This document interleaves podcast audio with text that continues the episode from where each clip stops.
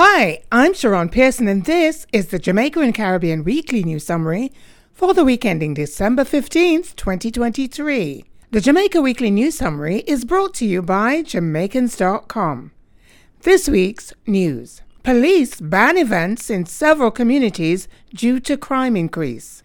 The head of police in the parish of St. Elizabeth, Acting Superintendent Coleridge Minto, announced on December 12, 2023, that entertainment events will be prohibited in the communities of Goshen, Balaclava, Oxford, Union, Content, and Elim because of an increase in criminal activity. The ban will remain in place for 30 days.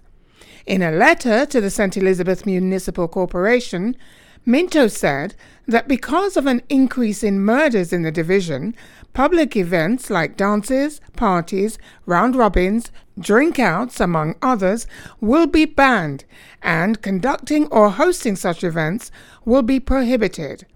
The ban is likely to have a negative impact on Christmas celebrations in the parish. Jamaica Environment Trust says transparency required concerning fish kill in Kingston Harbour. The Jamaica Environment Trust, JET, wants Jamaican authorities to advise what steps will be taken to address the huge fish kill in Kingston Harbour on December 9, 2023, when dead fish were first seen floating in the water. The executive director of JET, Dr. Theresa Rodriguez Moodie, said on December 11, 2023, that fishers in the harbour must be part of the discussion when issues like this need addressing. The National Environment and Planning Agency, NEPA, has yet to make substantive comment on the fish kill, saying it is still reviewing relevant circumstances.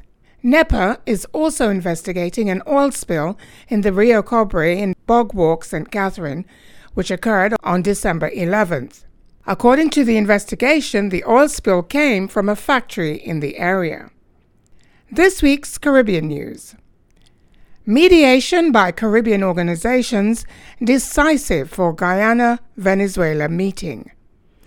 The Prime Minister of St. Vincent and the Grenadines, Ralph Gonsalves, hosted a meeting with the President of Venezuela, Nicolas Maduro, and the President of Guyana, Irfan Ali, on December 14, 2023, to discuss the disputes involving the Essequibo region. Also participating in the dialogue are Dominican Prime Minister Roosevelt Skerrit and other regional leaders, as well as the Community of Latin American and Caribbean States, CELAC, and the Caribbean Community, CARICOM. The Caribbean leaders are making strong efforts to avoid escalation of the conflict between Guyana and Venezuela over the Essequibo issue. Are you ready to reach the world with your event, business, or product? This weekly news summary is syndicated to over 60 radio stations worldwide. We invite you to become a sponsor today.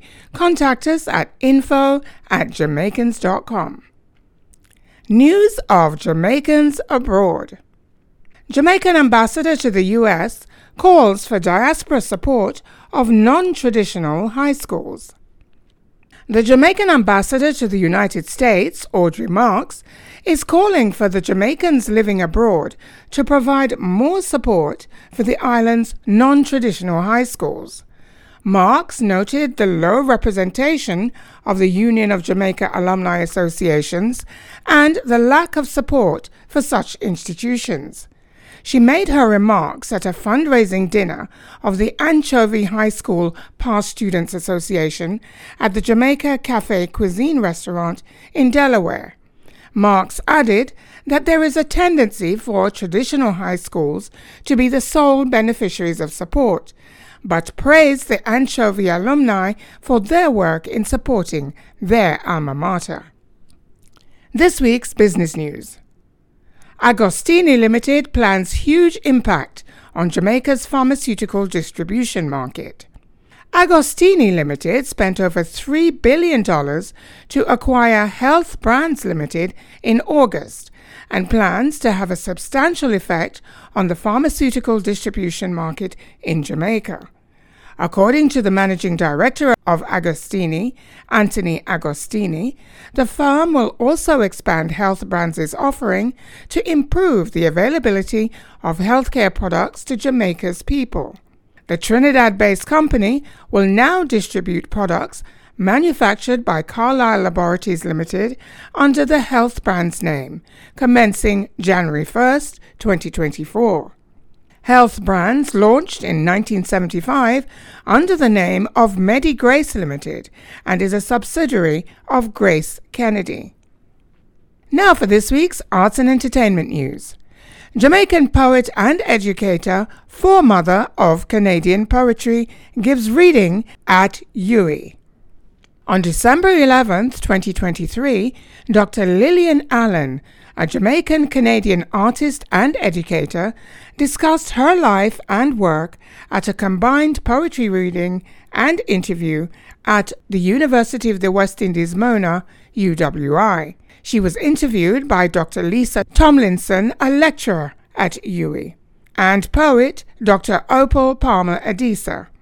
The audience was encouraged to ask questions of Dr. Allen, who has been called the foremother of Canadian poetry. Allen's poetry has elements common to the dub style and takes as its subject the system that oppresses black people and Canada's indigenous people, domestic violence, chauvinism, and police abuse. Allen was born in Spanish Town, Jamaica, and moved to Canada where she became a beacon of creative expression and cultural activism, according to Tomlinson. And she encourages her students to use creativity as a catalyst for revolution. This week's sports news. Reggae Girl clears path for Jamaican footballers overseas via UEFA Elite Scout program. In a groundbreaking move, Midfielder Marlo Sweatman, 29, of Jamaica's Reggae Girls national football team of Jamaica, has promoted the cause of Jamaican football overseas by completing the Union of European Football Associations UEFA Elite Scout program. She's one of the few to be provided entry to the prestigious program and plans to use her skills as a certified scout to ease the way for Jamaican players who want to find opportunities abroad. Sweatman feels confident that the certification will allow Jamaican players to make a mark on the global football scene. According to Sweatman, as a Jamaican in the program, she will be able to help talented players from the island play professionally overseas if they so desire. Sweatman expressed her excitement about being part of the program, noting that the prestigious academy selects just 35 of some 200 applicants in the intensive three month program. Sweatman is one of the few women in the elite scouting program, and she views her achievements as making a major contribution to the growth of women's football internationally. Thank you for listening to the Jamaica Weekly News Summary brought to you by Jamaicans.com.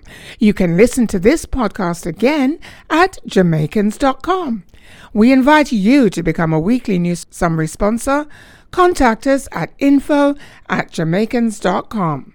I'm Sharon Pearson, and you can listen to me on Saturdays at 6 p.m. at the EnglishConnectionMedia.com for the Conduit Show with Sharon P. Remember, the word is power, and there is power in the word.